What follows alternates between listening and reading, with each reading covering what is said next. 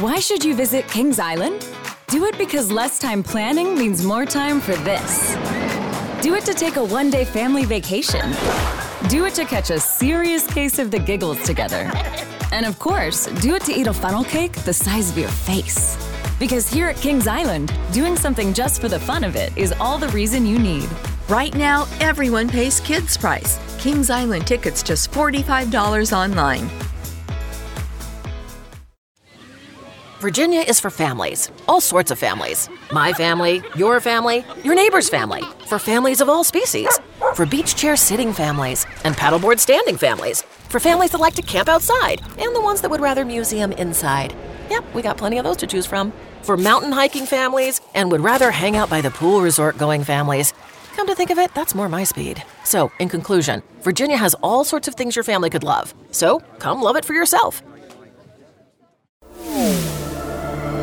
The X Zone Radio Show with Rob McConnell is largely an opinion talk show.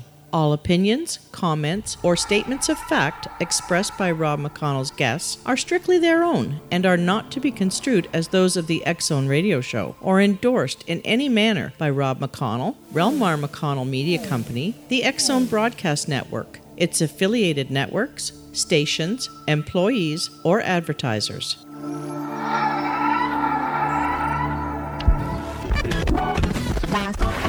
All Hit Radio.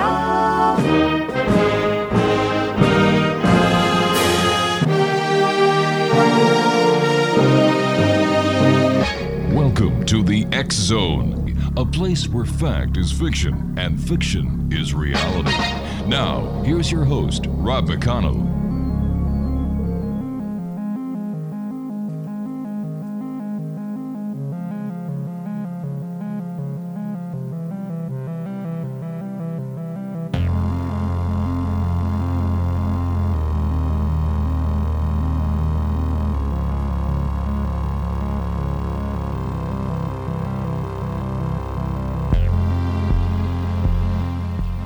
Welcome back, everyone.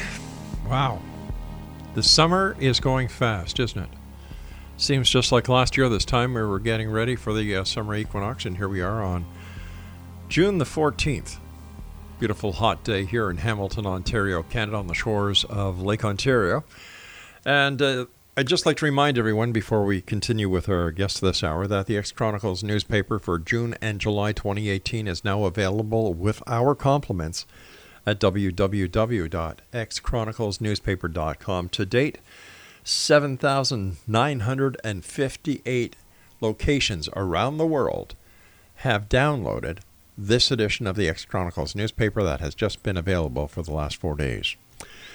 My guest this hour is a gentleman by the name of Timothy Renner, and um, Timothy has written articles for several publications, including Morbid Curiosity, Weird USA, and Weird Pennsylvania.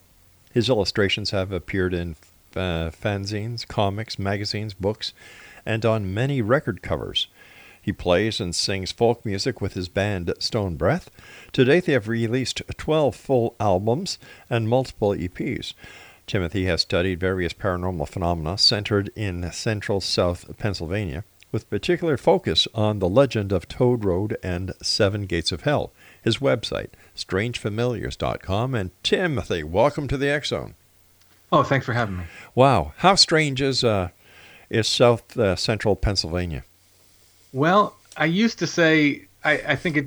I would think it didn't matter where I lived. Um, I'd find the strangeness wherever. But as I've done the podcast and kind of focused on uh, the area, I've kind of changed my mind, and I think there is something uh, there's something special about Pennsylvania in general uh, as far as uh, weird activity. Tell us about the uh, the legend of Toad Road.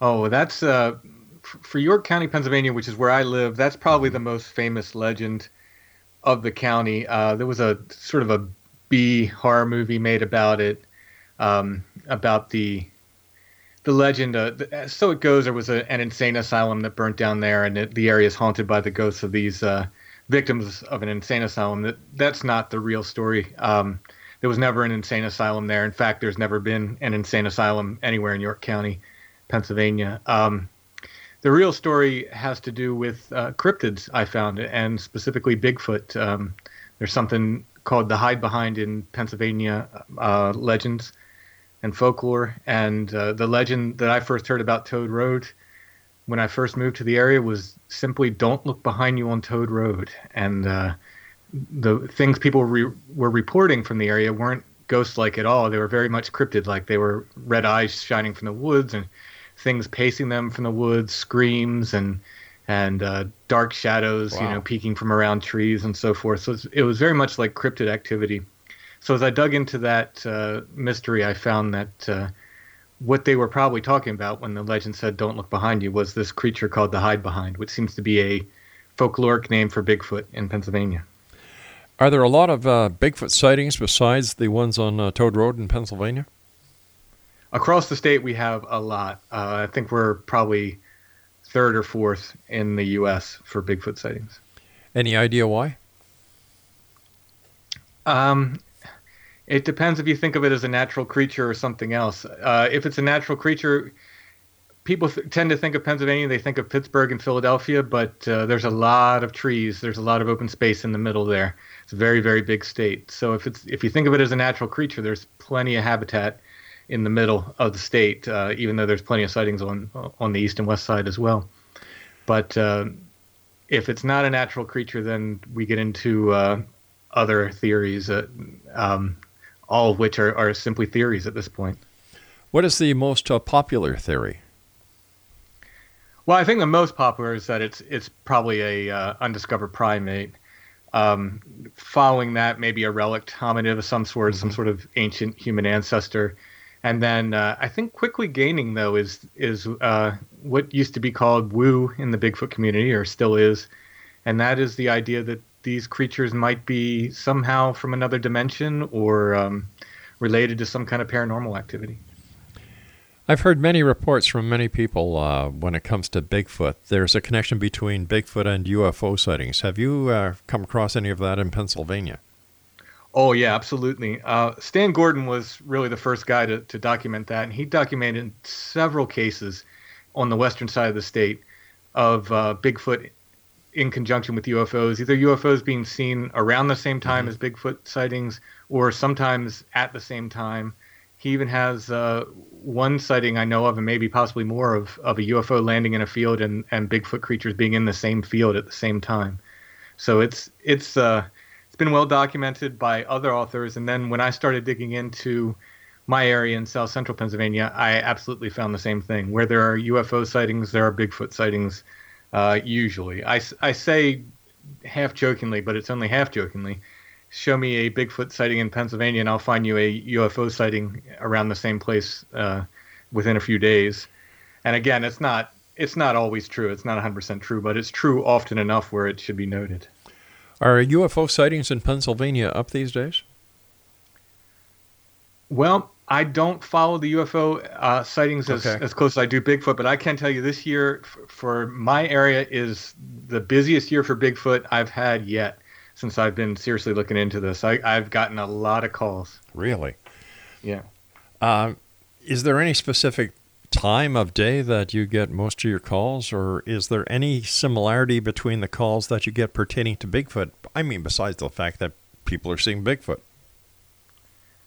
No, it's usually there's a, there's a few questions I'll ask. It's usually what creek were you near, mm-hmm. and it's, it's almost always near a creek or a river. Um, beyond that, the the sightings really change. If it's someone uh, who has them on their property, they tend to be a, a different kind of sighting and, and, an ongoing thing. Most of the sightings are either someone sees it in the woods, or uh, by far the the most common sighting is the uh, the roadside crossing kind of thing. Someone's driving and they they'll see a creature. Based on your experience, uh, Tim, why do you think proof positive has not been established in once and for all settling the dispute that you know Bigfoot is real? I think there's something very very strange about the creature and. Mm-hmm. What it is, I can't put my finger on it. I think that's part of the mystery. I think there's a reason why we can't get a good clear photograph of them. I think there's a reason why they don't show up on trail cams. I mean, we've got thousands and thousands of trail cams out in, in the woods all over America. Sure. We haven't got a clear f- picture. I think there's a reason why uh, people often are affected for their entire life after seeing one, and and often in uh, unfortunately very negative ways. Uh, there's something very very strange about this creature, if it is a natural creature. Um, like I said, may, you know, if it's something paranormal, then uh, mm-hmm. maybe that goes to explain more of uh, people's reactions and, and the reasons why it doesn't show up on film and so forth. Have you yourself uh, had an experience to uh, to see Bigfoot? Well, I've seen something. Yeah. I, I didn't I didn't catch it was very very quick it was mm-hmm. very large it was larger than anything that should be in york county pennsylvania and uh, it moved quickly and silently but i didn't get a look at its head it, it seemed like its head was down and it was moving quadrupedal which it doesn't eliminate bigfoot there are a lot of reports of them dropping down to all fours and moving like that but it was uh, it was very very large. Uh, I, we don't have elk here anymore, and uh, we don't have moose here anymore. So beyond that, I don't know what it could have been, uh, but I can't say it was a Bigfoot for sure. Wow. Uh, you were talking earlier about reports that you get. Uh, you know, how many would you get in the space of a month about people seeing Bigfoot? Well, a normal month, I might get one. you know, it'd be if, if I get five reports a year normally, it, that would be a good year. But I've gotten probably four or five reports in the past two months. Wow! All in the same area or throughout the state? Yeah, this this is just York County. I, I guess I, hopefully I'm getting known as the, the York County Bigfoot guy, and uh, and maybe that's why that's happening. Or I don't know if it's an especially more active than usual year, but uh, I've gotten quite a few reports this year. All right, stand by, Timothy. You and I have to take our first break. X Zone Nation Timothy Renner is our special guest. www.strangefamiliars.com. That's www.strangefamiliars.com. As I was saying to Nick Redfern earlier tonight, in this uh, June July edition of the X Chronicles newspaper, we have two two farewell pages. Uh, one is to our good friend Brad Steiger who uh, passed away in the month of May, and as well as legendary talk show host Chuck Harder, who I had the pleasure of working with uh, for many years at uh, Talkstar Radio in White Springs Broadcast in Florida. The website for the newspaper, www.xchroniclesnewspaper.com. And we'll be back on the other side of this break as we continue talking about Bigfoot and much more with our guest this hour, Timothy Renner, here in the X Zone from our broadcast center and studios in Hamilton, Ontario, Canada. Don't go away.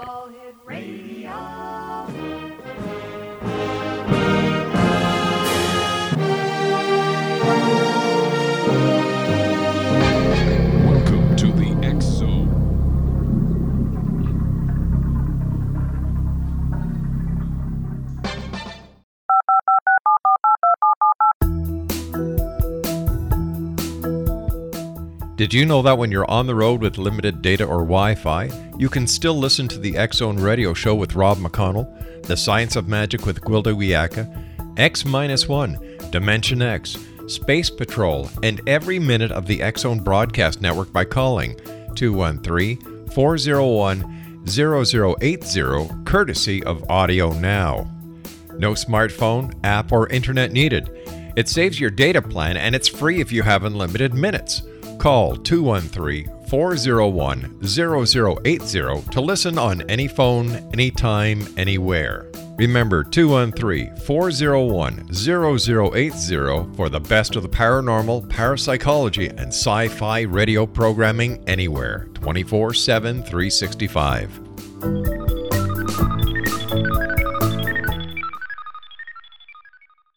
You have heard of the X Zone? Now watch it on Simul TV plus 500 video games, live TV channels, free video on demand, worldwide, and more.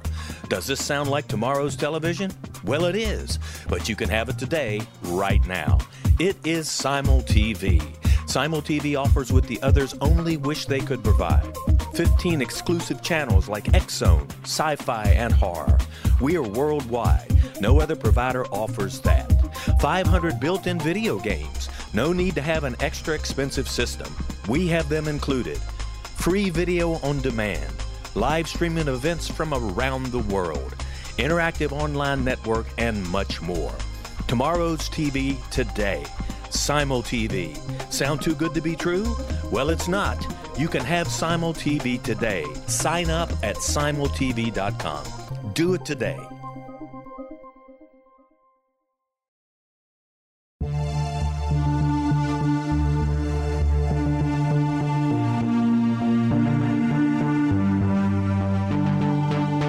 We live in rapidly shifting times of extreme volatility and uncertainty. Such profound change brings a unique opportunity for the evolution of consciousness. I'm Gwilda Wiyaka, host of Mission Evolution Radio Show, a program that explores the latest scientific developments and deepening spiritual truths supporting human evolution. Join me on xzbn.net, where I interview leading experts in science, physics, medicine, spirituality, and more. By applying divergent viewpoints to leading edge topics, we uncover expansive and evolutionary truth to assist you on your path to enlightenment. More information and past episodes are available at missionevolution.org.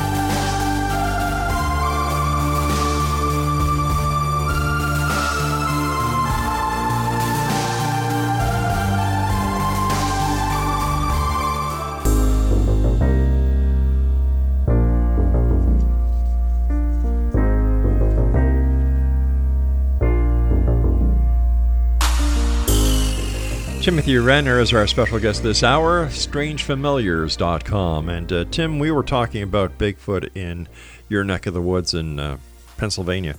Have, has there been any any indication of the social life that Bigfoot leads? Uh, for example, have researchers in Pennsylvania come across what they believe to be Bigfoot homesteads? And if so, what can you tell us about Bigfoot? To my knowledge, there's n- been nothing hard found. Every now and then, someone will say, "Oh, I think I found a nest," mm-hmm. but uh, it, it's the same with these uh, kind of tree structures that people find. Unless you see the creatures making them, you can't really say that's a nest or, or that for sure they made those tree structures.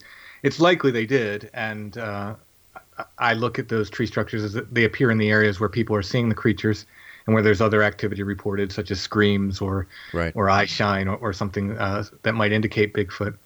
But uh, until we really see one being built by a creature, we can't 100% say, you know, this is built by a creature. And the fact that we can't figure out their living situation or, or their social situation, and there are there are some folks who say they have. There are some mm-hmm. folks who swear they live by in troops, and uh, there's a there's an alpha male and so forth. I don't know what, what they actually base that information on, or if that's they're just guessing based on other primates. But uh, to my knowledge, no one's actually seen and recorded this this behavior. So that it's a big question. It's a big problem. I wrote an article for a series of books called Wood Knocks that uh, David Weatherly released in volume three, and I concentrated on eight square miles of the county I live in, in York County. Mm-hmm. And there's such an extreme number of sightings there that start in the 1880s and go on through you know the 2000s that I have to wonder you know what's going on. The sightings occur all times a year, and uh, there's not enough wooded area to support a, a family group of these creatures. So that really leaves only two options: they either migrate through the area or something very very strange, as I said, is going on. They're either you know teleporting in or going into right. portals or, or what have you. I I don't have the answer, but I can say with confidence that I just don't think there's enough land for a family group to to live in that in that eight square miles. So the question becomes why why are people seeing this creature so often in these eight square miles? You know, why are they there? Is it traveling through the area? If so, for what reason? Again, it's all times a year, so it's not a seasonal migration. There's just a lot of questions. There, there's uh, unfortunately there's more questions than answers, and I've come to the point where I've had to sort of settle with myself and and just uh, settle that I'm not going to probably have the answers in my lifetime. It doesn't mean I, will stop looking. Sure. But uh, I think this mystery's been around far longer than I have, and it will probably be here for far uh, for a long time after I'm gone. What role do you think urban development has on the increased sightings of Bigfoot? Uh, yeah, I think I think there is uh, something to that. Um, again, whether we're encroaching on their land mm-hmm. or just areas they frequent for whatever reason, I think uh, that's one of the reasons why I, I did the book uh, Bigfoot in Pennsylvania. And my follow-up book was West Coast Wildmen, which had to do with California, Oregon, and Washington State. And I thought going into it that the uh, the West Coast book would be far thicker than the Pennsylvania book, given it was you know that's Bigfoot land out there. But the the Pennsylvania book is much much thicker, and I think it has to do with there being there were more pe- people here in the uh, in the 1800s and early 1900s than there were out west, and so it's more people to see creatures and more newspapers to report on them. I think it comes down to that. How did you get interested in the paranormal? I think I was born in the golden age of, of kind of Bigfoot. Uh, yeah, I was born in 1970. The mm-hmm. Patterson Gimlin film had just come out. In Search of was on TV oh, when gosh, I was yeah. a kid, and uh, The Legend of Boggy Creek and movies like that. That really just fired me up. So that was my original interest in Bigfoot. And I was always interested in folklore. I, I was very, very interested in local ghost stories and uh, legend tripping before I even knew what legend tripping was. I always wanted to go and see the haunted places and, and see the anything like that, that that I could get to. As I grew older, I, I kind of fell out of it when I got to high school and college and stuff. And then uh, as an adult, on the uh, I looked up Bigfoot on the internet one day, and I, I was really surprised at what I found. And then I started writing some some paranormal articles, and uh, one of the things I, I worked on for Weird USA kind of turned into my first book, which is uh, Beyond the Seventh Gate but I found so many Bigfoot sightings locally for mm-hmm. that, and I, I, thought I might find one or two, but I found so many. I like there's between 50 and 100 in that book, and that was uh, really I was just scratching the surface at that time. That it it just really fired me up and got me excited about the topic, and I kind of jumped in with both feet, and that was about five years ago now. Tell me about the seven gates of hell. Well, th- that was to do with the the, the so-called insane asylum, and supposedly. Uh, the the town of York or uh, which is actually where, where that is located, mm-hmm. had erected seven gates that were supposed to keep people away from the, the ruins of this so-called insane asylum, and uh, the the gates somehow, as you pass through each gate, things would get hor- more horrible and spookier and scarier, oh. and supposedly no one ever made it back from the seventh gate. There are not seven gates on Toad Road. There's one gate at at the end. Um, there was an originally another legend associated with the area. It was has to do with an iron gate outside of a uh, a doctor's house that was near Toad Road, and I think that's how the the sort of seven gates of hell thing stuck to that area. It's uh it's really just 100% urban legend. So what you do is you create a legend to keep people away from the property, and it works. or it backfires and, and kids go there all the time. Why do you think there's so much um, interest in the paranormal these days? I would guess it's for me. I think it's a, it's a, we're missing folklore. I, folklore mm-hmm. was such a big part of our lives, and it really connected us to the places we lived uh, you know, in in our, our ancestors from Europe or from from Africa or mm-hmm. wherever they were, they had these folk tales that that told them about the earth and told them about taught them lessons about the areas they lived, and we kind of lost that. And I think par- the paranormal is a way to get back into that folklore. It's a way for people to connect with the areas they live in again. I like the way you put that. We talked uh, briefly about the Patterson film. Uh, what's your take on it? Was that really a Bigfoot? I think it is, and uh, I'm I'm not a an expert on primate locomotion, mm-hmm. Nor am I a film expert. But just as a layperson, looking at that and looking at the the evidence that was presented, as far as uh, what suits were available at the time, um, it seems to be far too good of a of a suit if it was a suit that that uh, the special effects people at the time just couldn't have even made one, much less a Roger Patterson who really wasn't you know he didn't have all the money in the world to you know make a special effects costume to take out in the woods and just to uh, have a hoax film he could put out. But uh, but Roger the Patterson motion of the creature as well mm-hmm. is is very odd. It's it's very not human. Why do you think, with all the technology we have today, that you've got Roger Patterson, who went horseback riding with Bob Gimlin into the mountains.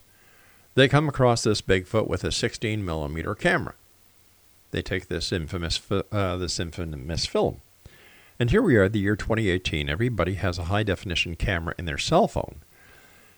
And the pictures that we're getting today are next to nothing compared to the photos that uh, were being acquired, whether it's in the UFO field, Bigfoot, uh, Loch Ness Monster, years ago.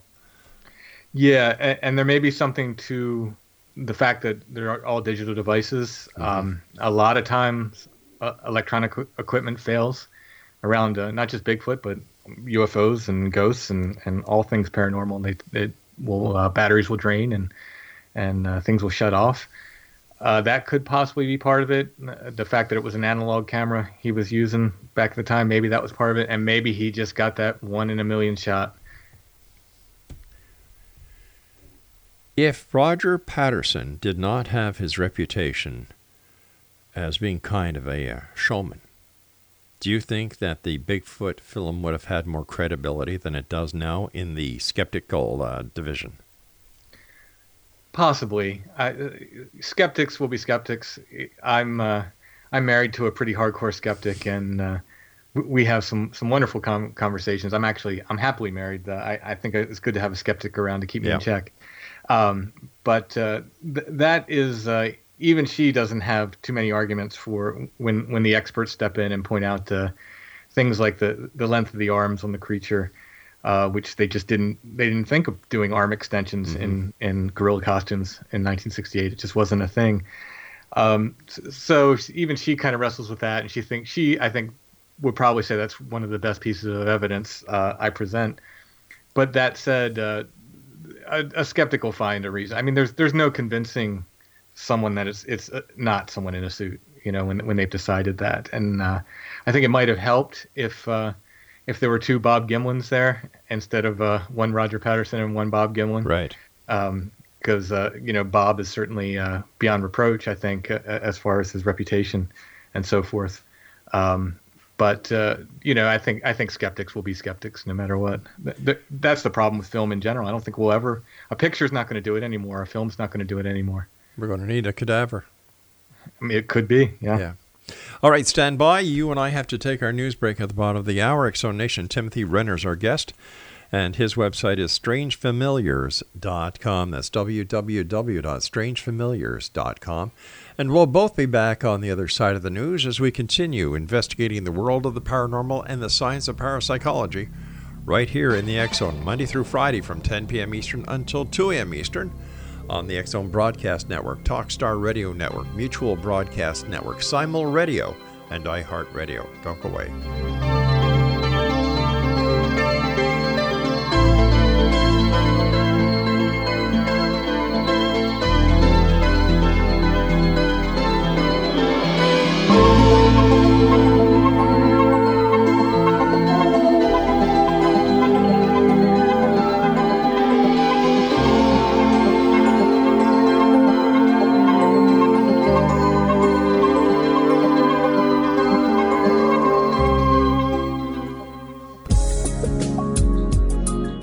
Broadcast studios in Hamilton, Ontario, Canada, to the world and beyond. You're watching the X Zone Broadcast Network, www.xzbn.net.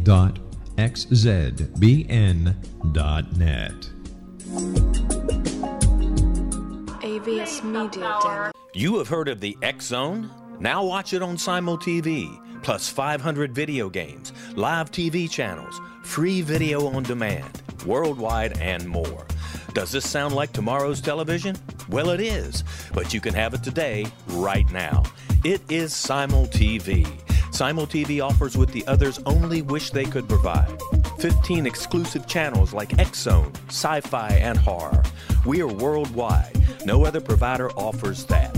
500 built in video games. No need to have an extra expensive system. We have them included. Free video on demand live streaming events from around the world, interactive online network, and much more. Tomorrow's TV today. Simul TV. Sound too good to be true? Well, it's not. You can have Simul TV today. Sign up at simultv.com. Do it today.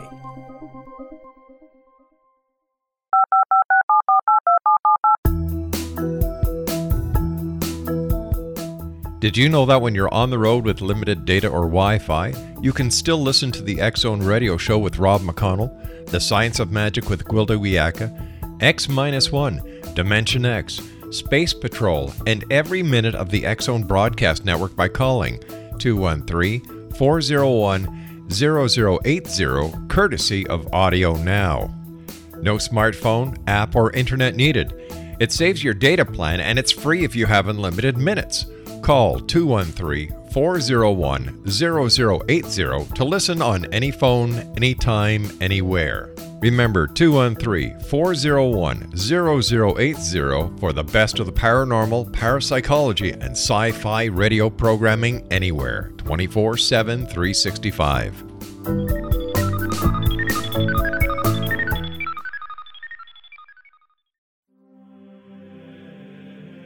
Rob McConnell here, presenting an overview for Nicholas Paul Jennings, author of a fascinating book, Amen. It presents facts revealed by Egyptologists, facts that enable us to understand why Amen is the beginning of creation of God.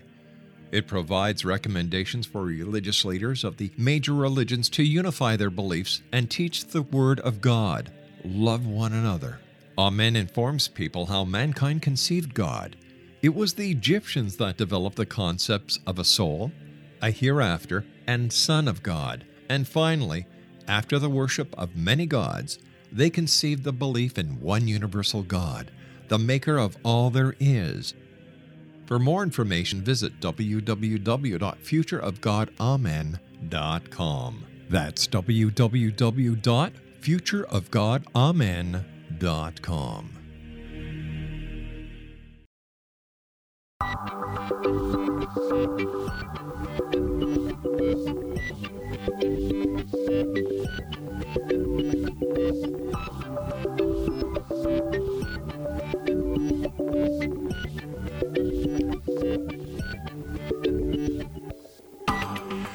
Tim Renner is our guest X Zone Nation. www.strangefamiliars.com. Don't forget the X Chronicles newspaper is available for you online with our compliments at www.xchroniclesnewspaper.com.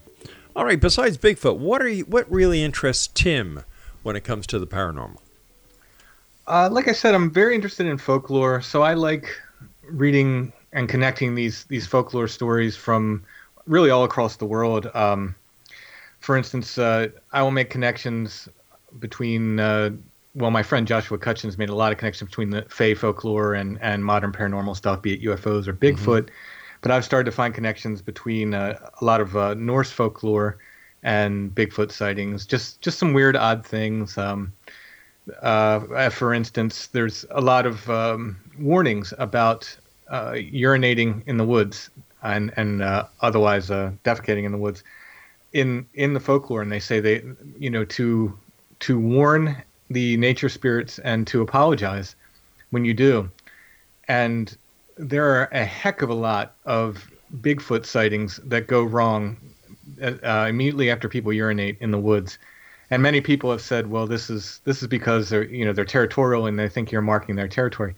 Maybe, but I find it very very interesting that the this old folklore talks about uh, the nature spirits getting very angry and very upset uh, when people urinate in the woods. So things like that, I, I get very, very fascinated by uh, connecting old folklore and, and, modern accounts. Is it possible that that um, Bigfoot is actually one of our keepers, one of our guardians, uh, guardians of the planet? It's possible. Uh, I when people say they're like the the guardians of the forest and so mm-hmm. forth, I, I do kind of question that a little bit, just because they tend to do a lot of damage to trees. I mean, they really beat up trees uh, especially when they're angry or they want to do a, a uh, strength display. It seems like they'll they'll rip trees out of the ground, they'll they'll snap trees, they'll break trees.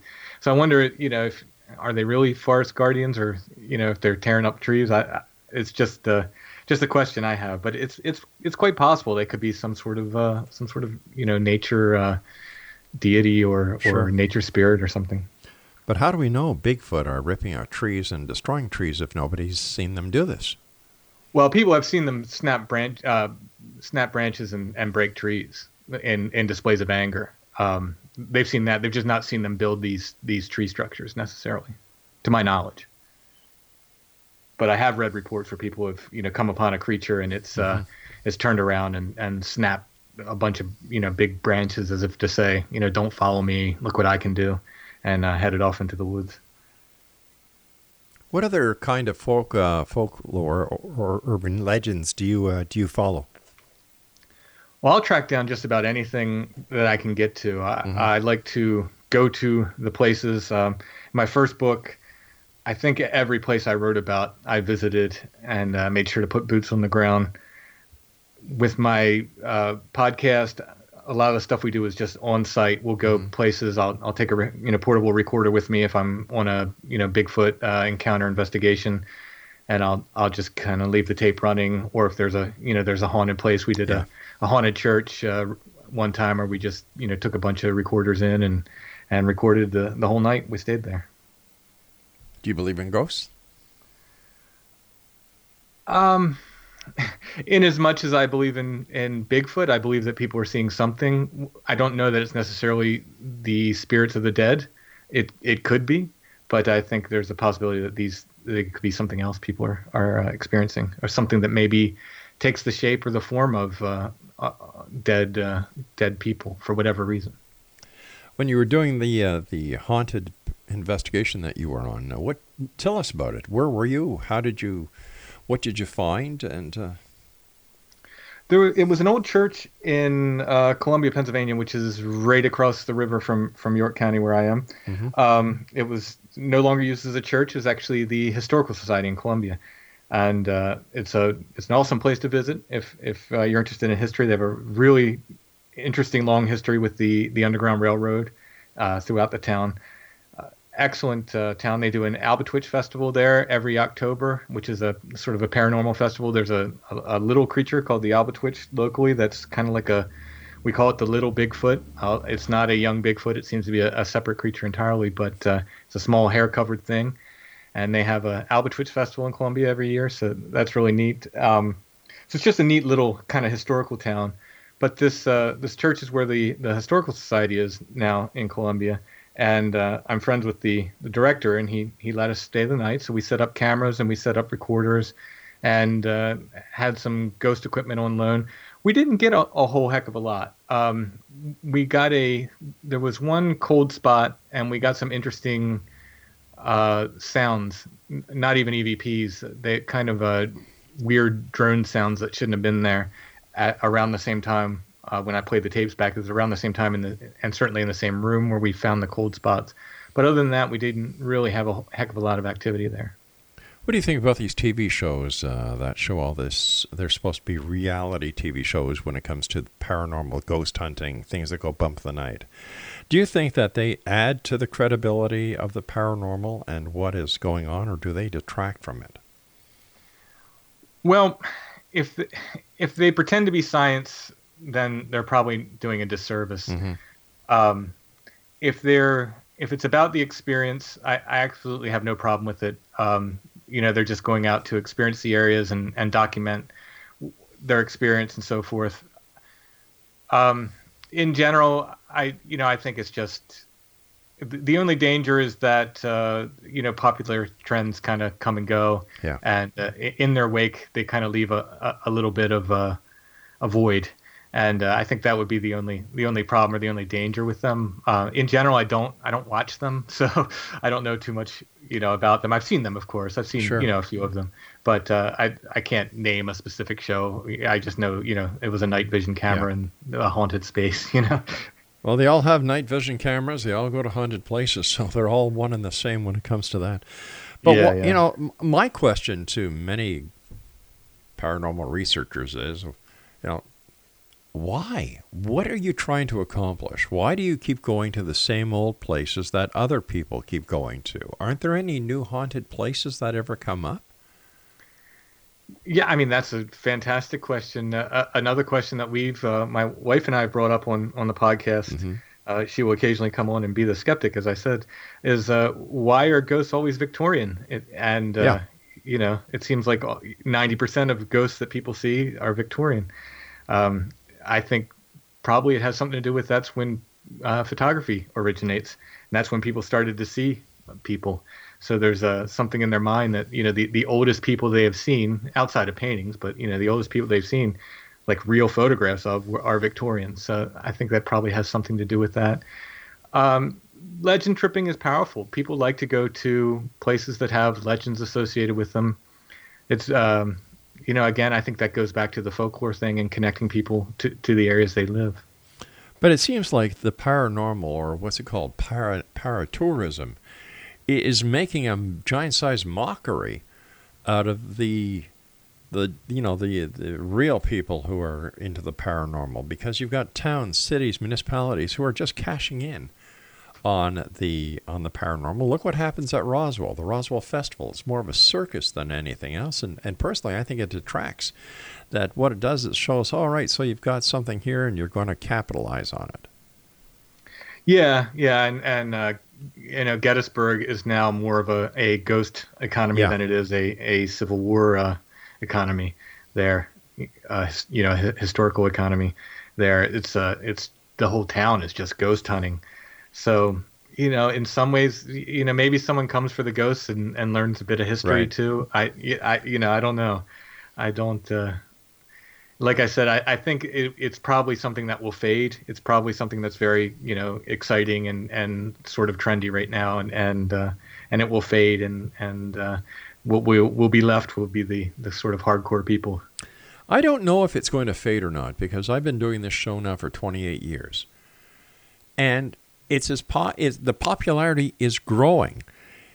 When new people come into the into the flock and become paranormal investigators, they're younger and they stay longer, and the same old ghost stories, the same old apparitions, the same old spooks, the same old haunts are the mainstay with all of these investigators out there, for example, Southern California alone, 1,500 different paranormal groups.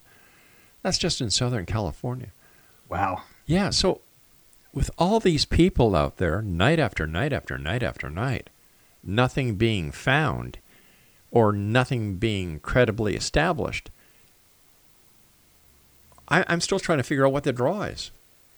Yeah, yeah, and and uh, you know, a lot of folks, uh, in my opinion, aren't asking the right questions. Like I said, I you know, I think it's just too easily accepted that when they, we talk about ghosts Yeah. and hauntings, that these are the the spirits of dead people. I, I, I that's taken as a given Yeah. among people, and and I don't think that's necessarily the case. Um, you know, I'm not saying it's anything more sinister like a demon or something like that. I'm just saying it could be something we don't understand. And there are so many connections across the paranormal um, in regards to Bigfoot sightings. Uh, me and, and again, my, my friend Joshua Cutchin is a fellow author, have noted, uh, and Josh was the first one to bring this up to me, that a lot of these Bigfoot encounters where people don't see a creature, they just get screamed at, smell a bad smell, maybe Yeah. get a stone thrown at them. If that happened inside your house, that would be a poltergeist you would call that a poltergeist. But because they're in the woods, they call it a Bigfoot. But it's the exact same thing people are reporting, you know, inside their houses. Well, so may- there are these connections that need to be explored. All right, stand by. You and I have to take our final break. X Zone Nation, our guest this hour is Timothy Renner. His website is strangefamiliars.com, and we'll both be back on the other side as we wrap up this hour here in the X Zone from our broadcast center in Hamilton, Ontario, Canada.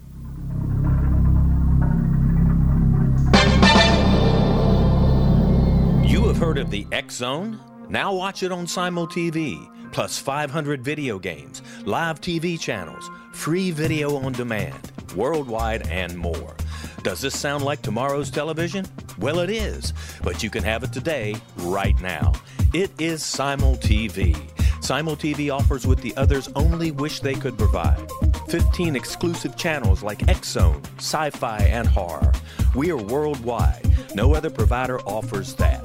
500 built in video games. No need to have an extra expensive system. We have them included. Free video on demand. Live streaming events from around the world. Interactive online network, and much more. Tomorrow's TV today. Simul TV. Sound too good to be true? Well, it's not. You can have Simul TV today. Sign up at simultv.com. Do it today. The new nonfiction book, Razor of Madness, is similar to cult movies like Clockwork Orange, Dragon's Tattoo, or The Other Side of Hell. Wayne Morin Jr. and Thomas Lee Howe will expose widespread and systematic deficiencies in this thought provoking tell all novel. Mind control rages among scholars in law schools. Human rights are ignored while thought reform and mental manipulation are accepted practices used as behavior modification. Dr. Louis Jolyon West comes to mind. Media and public scrutiny shows that United States mental hospitals are in fact destructive murder industries. Razor of Madness expose novel details this epidemic through an in depth professional and personal investigation. For decades, there has been a revolving door policy that still releases killers and pedophiles back into society. The maestro of mind control continues to haunt America to this very day. Razor of Madness is available in paperback or as a downloadable ebook at Amazon.com.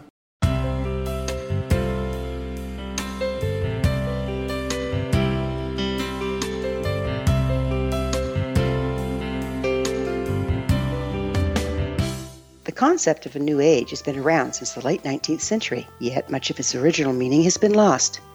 What exactly is the new age? Is it a religion, a collection of obscure esoteric practices, a series of doomsday predictions, or an astrological event? The New Age Chronicles is a unique complementary publication bringing reason and grounded information to separate fact from fiction chock full of valuable information to support you as we make the monumental shift into the new era. You won't want to miss a single innovative issue. The New Age Chronicles newspaper is coming soon to www.newagechronicles.com.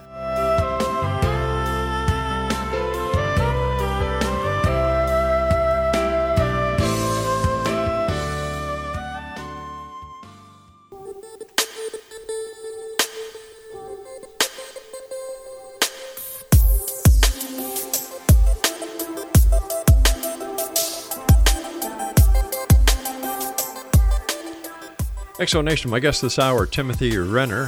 His website is strangefamiliars.com. First of all, Tim, thanks so much for uh, joining us on the show tonight. Great pleasure talking to you. Uh, you're a musician. Tell us about your, your musical career.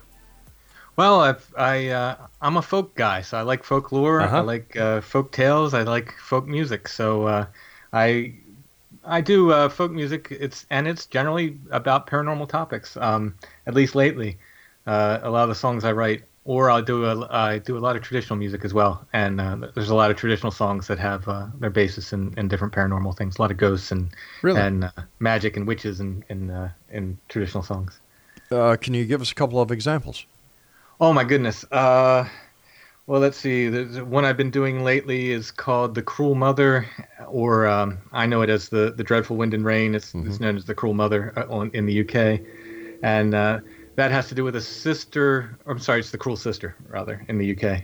Uh, a sister who tricks her other sister. They're they're both competing for the uh, affections of a knight, and she uh, tricks her to go on a walk and pushes her younger sister in the water where she drowns. And minstrels come along and make a fiddle out of her bones, and then Oh, the fiddle actually uh, sings the song and tells the tale of her murder. Uh, so it's a lot, a lot of things like that in traditional songs. Wow. 12 albums.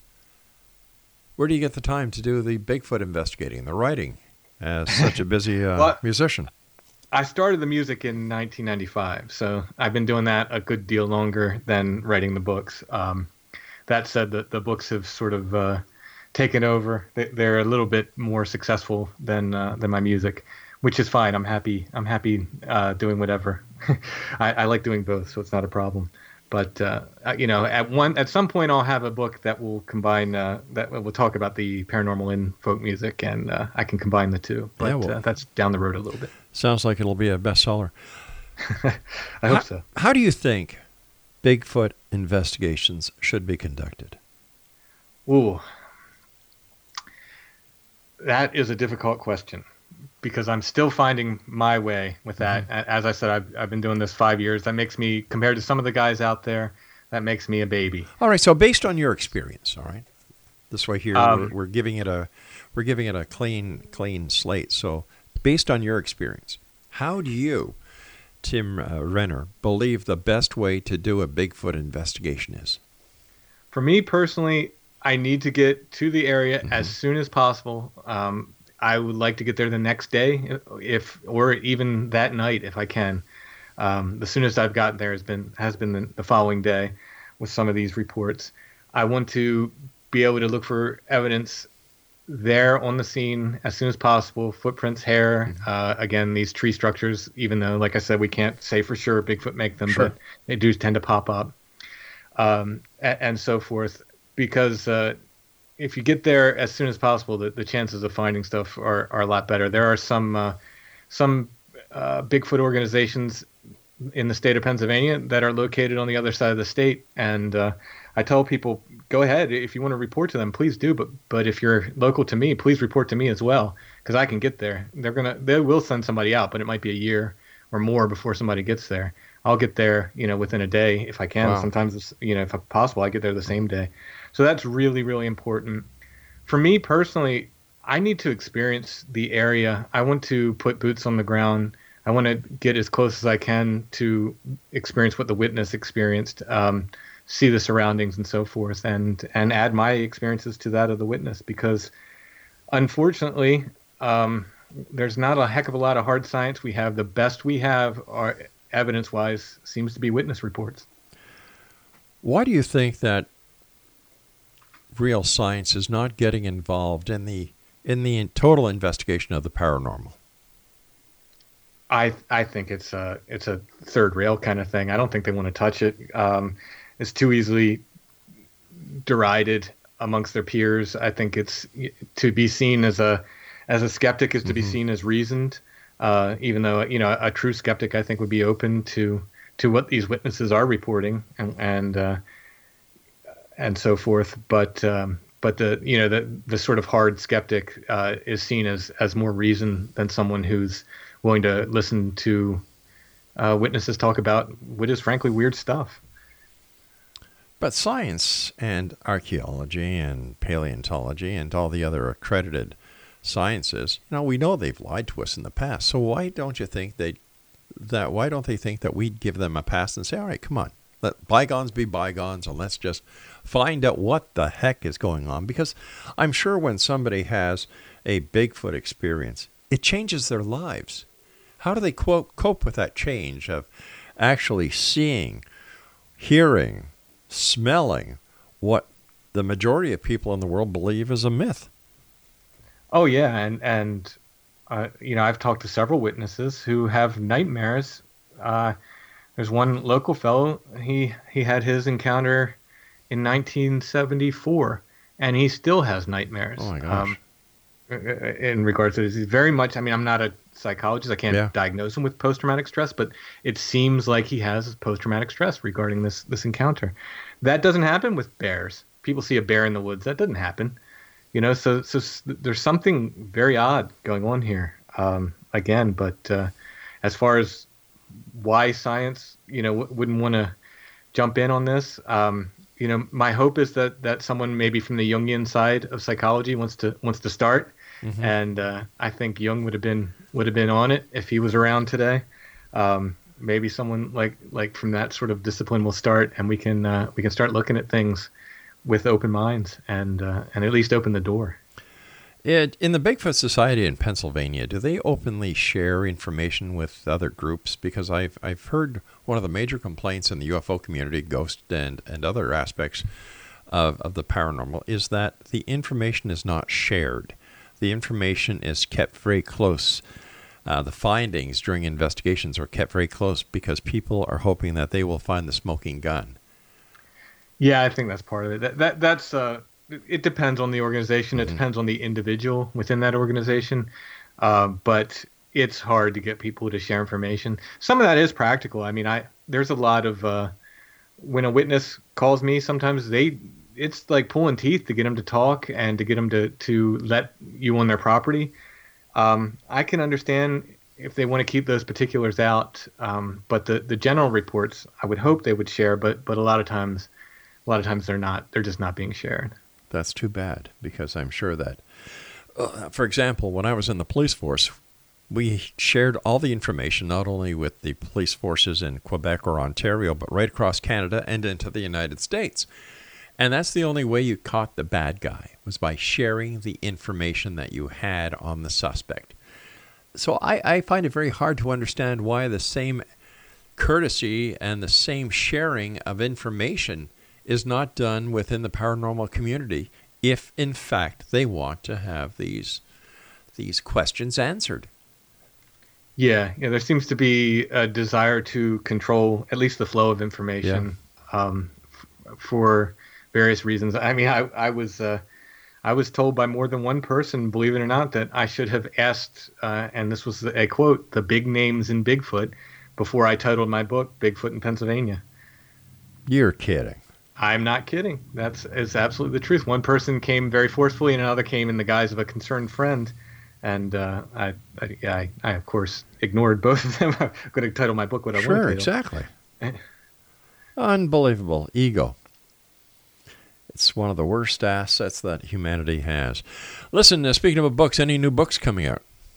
I'm working on a few. I'm working on a follow up to uh, th- these historical Bigfoot sightings. Mm-hmm. So I've done uh, Pennsylvania, I've done the West Coast. I'm coming back to the East. I'm not sure what area I'm doing next. It probably won't be. It will be a collection of states. Probably it might be the s- southern East Coast or or New England or something. Uh, so I'm still working on those. I have a follow up to my first book that I'm working on, and uh, I'm working on a couple other things, including a graphic novel. So that's all too early to to really talk too much about those. But the, the Bigfoot books and the follow up to my first book are are on the way. All right, listen. Uh, when they're all finished and you're starting to get them out there, let us know. We'll get you back on to discuss those books as well as uh, a Bigfoot update from the state of Pennsylvania. Do me a favor, let our listeners know where they can buy your books and uh, where they can buy your music and how they can find out more about you. Okay, uh, Amazon.com has the books. It's probably easiest for everybody. People are often concerned: is mm-hmm. that the best place? Well, they're split as far as with me as an independent author is very fair. Uh, however, if you want to get signed copies, you can contact me through strangefamiliars.com. That's my podcast, but all the contact information goes right to me. So if you want signed copies or if you want uh, my music or anything like that, you can you can find uh, more information at strangefamiliars or just contact me through that website. Timothy, I want to thank you ever so much for joining us tonight. A great pleasure talking to you. Do me a favor, don't be a stranger. If anything comes up that you'd like to share with us here on the Zone, we'd love to hear back from you. Thank you. Thank you very much. Take care of yourself, Tim. X Zone Nation, Timothy Renner has been our guest this hour. StrangeFamiliars.com is his website, and his books are available on Amazon.com. All you need to do is go to Amazon.com or Amazon CA and type in Timothy Renner, and that's T I M O T H Y R E N N E R. I'll be back on the other side of this commercial break with the news at uh, six and a half minutes past the top of the hour as we continue here in the X Zone from our broadcast center and offices in beautiful Hamilton, Ontario, Canada. People say, Rob, where is Hamilton? Well, if you take a map because you don't have Google Earth and you look out the uh, Lake Ontario, you see Toronto, you see on the north part of the Lake Ontario, you see Niagara Falls, the southern part. Hamilton is smack dab in between in what we call the Golden Horseshoe. My name is Rob McConnell. This is the X Zone. Our website is www.xzoneradiotv.com, and for all the programming available on the X Zone Broadcast Network, www.xzbn.net. And for your copy of the X Chronicles newspaper with our compliments, www.xchroniclesnewspaper.com.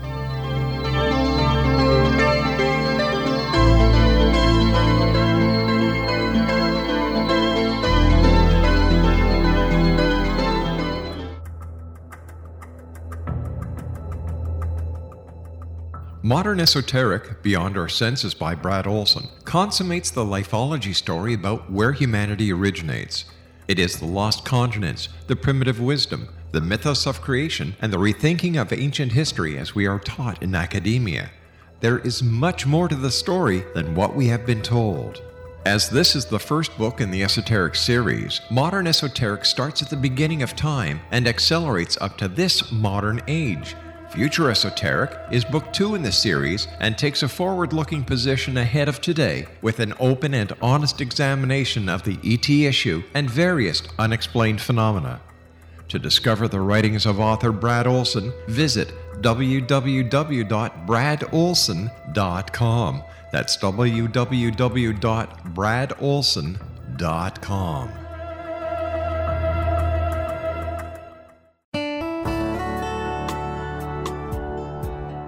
Are you or is someone you know struggling with addictions, depression, anxiety, relationships, low self esteem, lack of confidence, grief, success, and prosperity?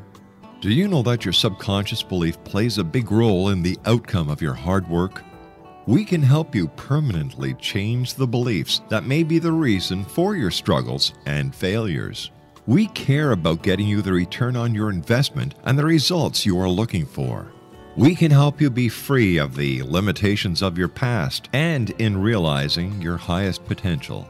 We work with people by phone and Skype. For more information, visit us at www.ritasoman.com. That's www.ritasoman.com.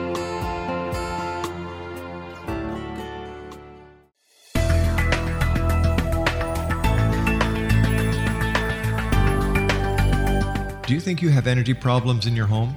Do you feel better when you're away than when you're home? Joey Korn is a global leader in the world of dowsing who specializes in personal energy clearing and space clearing. He can help you create an ideal energy environment in your home no matter where you live in the world. Learn about his remote spiritual house cleaning services and much more at www.dowsers.com. You can get Joey's book, Dowsing A Path to Enlightenment, as well as other dowsing books and tools, Kabbalah books, and Walter Russell books. Joey's work is really amazing. Go to dowsers.com right now. That's D O W S E R S.com or call 1 877 Dowsing. That's 1 877 369 7464.